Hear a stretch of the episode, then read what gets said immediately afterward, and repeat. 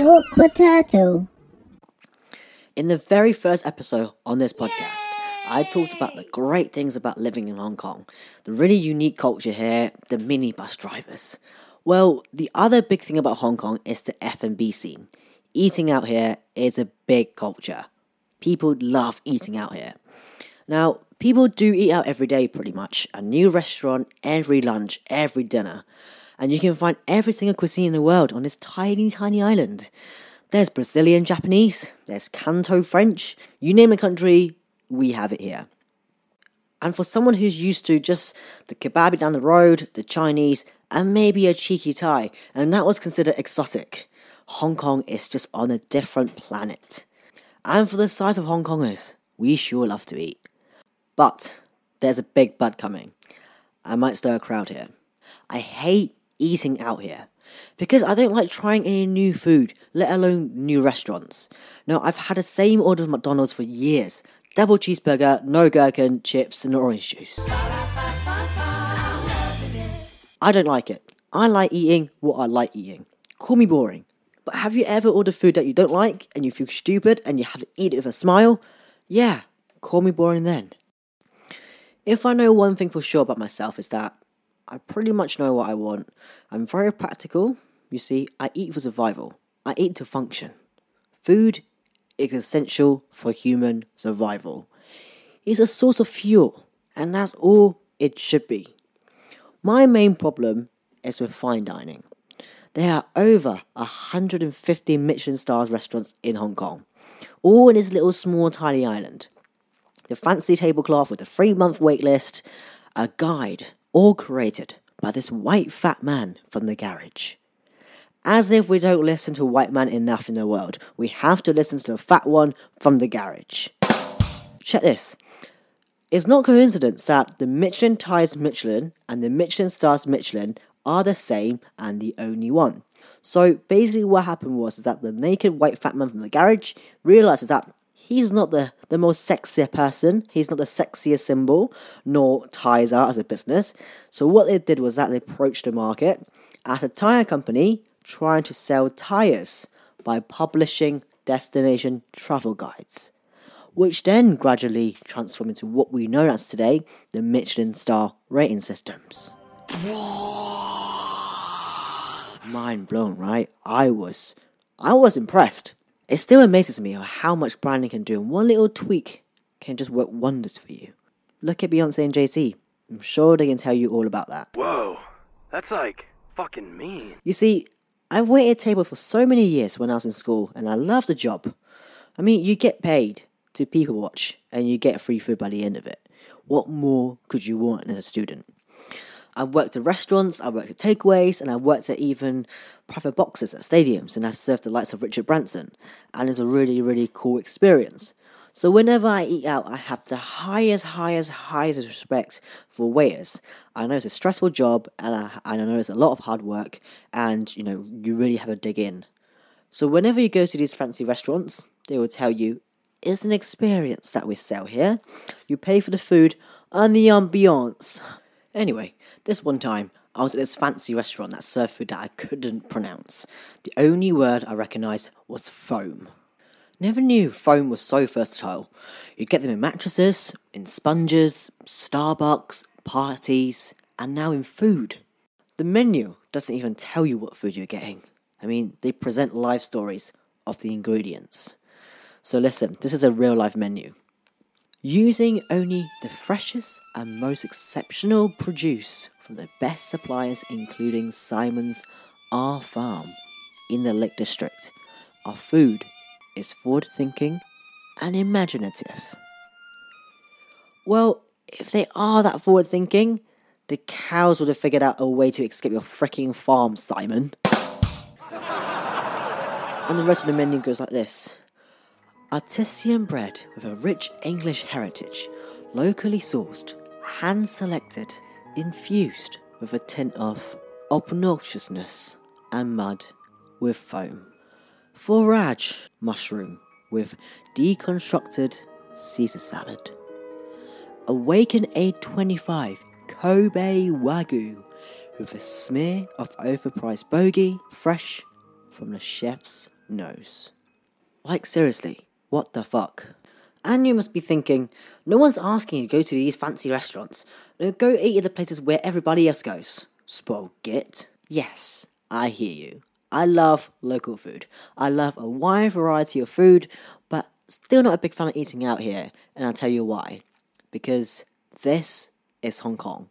Things can't be simple. Eating at a local restaurant, cha chaan teng, food store, whatever you call them, the number one rule is that customer service does not exist.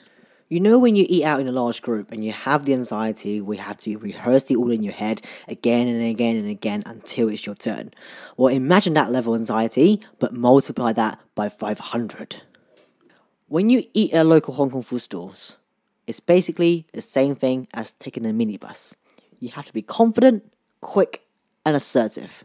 You have to know what you're doing at all times. I made a mistake once on asking how big their portions are, and I was being ripped apart. That is because you are expected to know what you want before you even step foot in the restaurant. If the restaurant has a queue outside, you are expected to think about your order so you can order as soon as you are sat down and the food will come within 5 minutes, sometimes 30 seconds.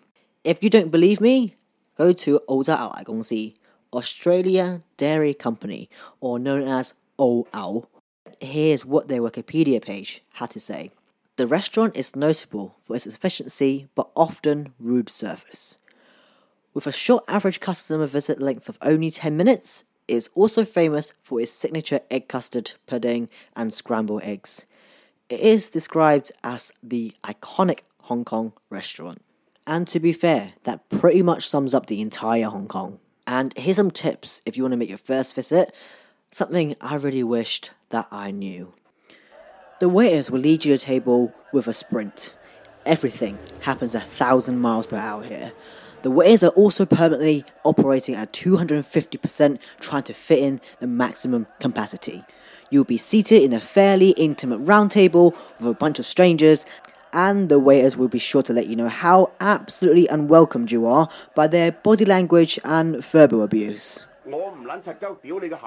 Do not ever call the waiters over or make eye contact with any of them unless you are 350% sure exactly what you want from them.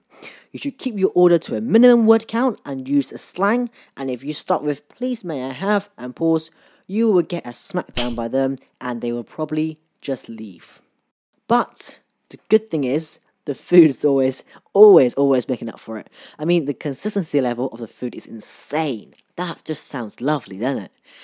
And um, whilst they are busy serving our tables, they will also have a pair of eyes at the back of the head. So as soon as your spoon hits the plate after your last bite, your plate will be gone instantly, and that means time to go. You pay the bill at the front, and again, the same rule applies. Have your cash ready. You will see the lady having all kinds of change ready in the little pots that she has. So this transaction should not take longer than any more than 10 seconds. In the event you fail to do so, you guessed it, you will get another verbal smackdown. And if you ever need to put someone in their place, I recommend you take them out for lunch here. That will put them back in their place. Now, Japanese food. There is a big attraction to Japan here, probably the most popular cuisine by far in Hong Kong.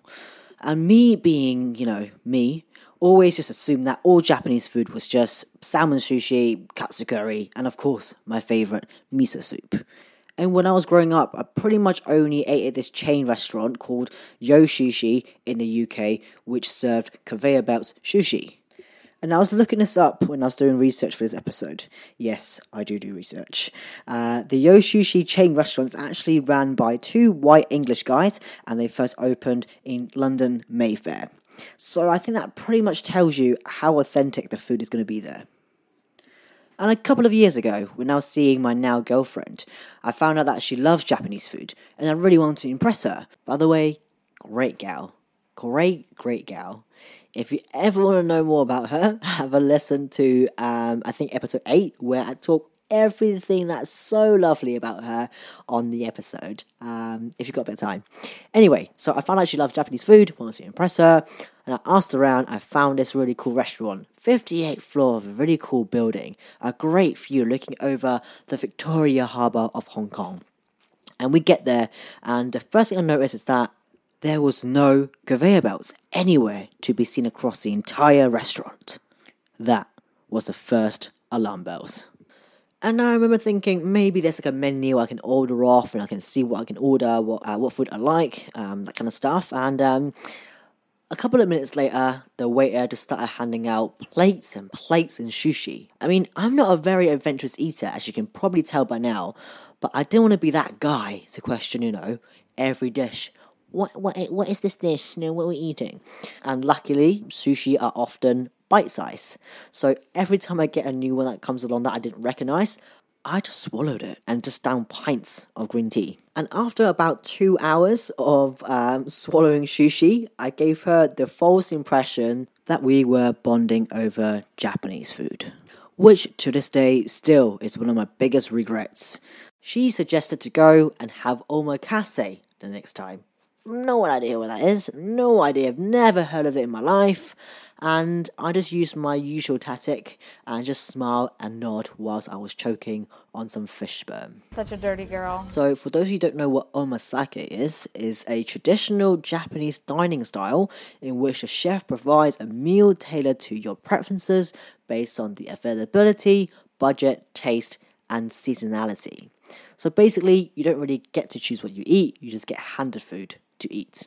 Nothing wrong with that kind of, I guess, somewhat like a tasting menu, if you like, if you need a, a, Western style equivalent, but it's so much more complicated than that. So just bear with me whilst I set the scene up for you. I get there, and it's a very intimate restaurant where it's just only a couple of seats. There's this like counter that has two tiers, and it surrounds the chef's table. It's kind of like an art show. And again, I wish I'd gotten some kind of brief before going to this. So on the lower counter, that's where your chopsticks, tissues, soy sauce, that kind of stuff were placed. And on the top counter, there was this empty wooden plate just placed on there. And drawing from my, you know, waiting experience, I figured the staff were just probably too busy and misplaced the plates, and I took them down to a lower tier, and instantly I sensed this judgment from the older couple next to us, and my girlfriend was grasping for air. I can hear her gently shouting through her teeth, Put it back now. At this point, the entire place was looking at me, and I can see the chef shaking his head in dismay. I really should stop hanging on to my old waiting days. Moments later, the chef physically hands me a sushi. Me being my helpful self, I brought the empty wooden plate to the chef so that he can place the sushi down onto my plate. At least that's what I thought he was trying to get me to do. Now, the couple on the other side next to us grasped for air and immediately looked away. The chef is refusing to put down the sushi. So I awkwardly took the sushi off his hand and then gracefully did a little bow. I had no idea. Even the eating style is so intimate. It was like Jesus sharing his bread with me. I was just so fascinated by this plate that no one ever touches or moves, no matter how many rounds of sushi we have. Sometime later, I'm a bit more confident with the setting. The next piece of sushi comes. I thought that I'm going to be like a pro and really utilize everything that's given to me on here. I take the sushi, I dunked it into the soy sauce, and then a couple on the far side of the restaurant grasped for air. I was like, what now? Turns out your rice should never come in contact with the soy sauce, and if you really have to, you should turn it upside down so the soy sauce only touches the fish. And later on, I also found out you're not even meant to add any soy sauce or wasabi on there because the chef is meant to put just the right amount onto each piece, and only a clown would add any other thing on, and that you're basically disrespecting the culture and the chef himself. So why do you have these things as an option on there? After this two stressful hours of judgment from every single person in the restaurant, including the cleaning lady, I got off feeling that they didn't want us around there anymore. So we paid a bill and then we left. I felt this crowd of energy behind me, and I was like, uh oh, What did I do wrong this time? Did I get off the chair wrong? Should I have cartwheeled off or something? So I turned around, and the entire staff and the chef was right behind us. And to set the scene, this posh Japanese restaurant was right inside of a nice shopping mall. So we are now in the shopping mall hallway while they are just inside the restaurant. And they just bowed, all together in such unison. I felt like a goddamn king. It was just lovely. Especially, I disrespected everything I could have disrespected. I wanted to show my gratitude, so I bowed back. And of course, they bowed back, and I bowed back again. And here we are. We find ourselves in a bowing wall.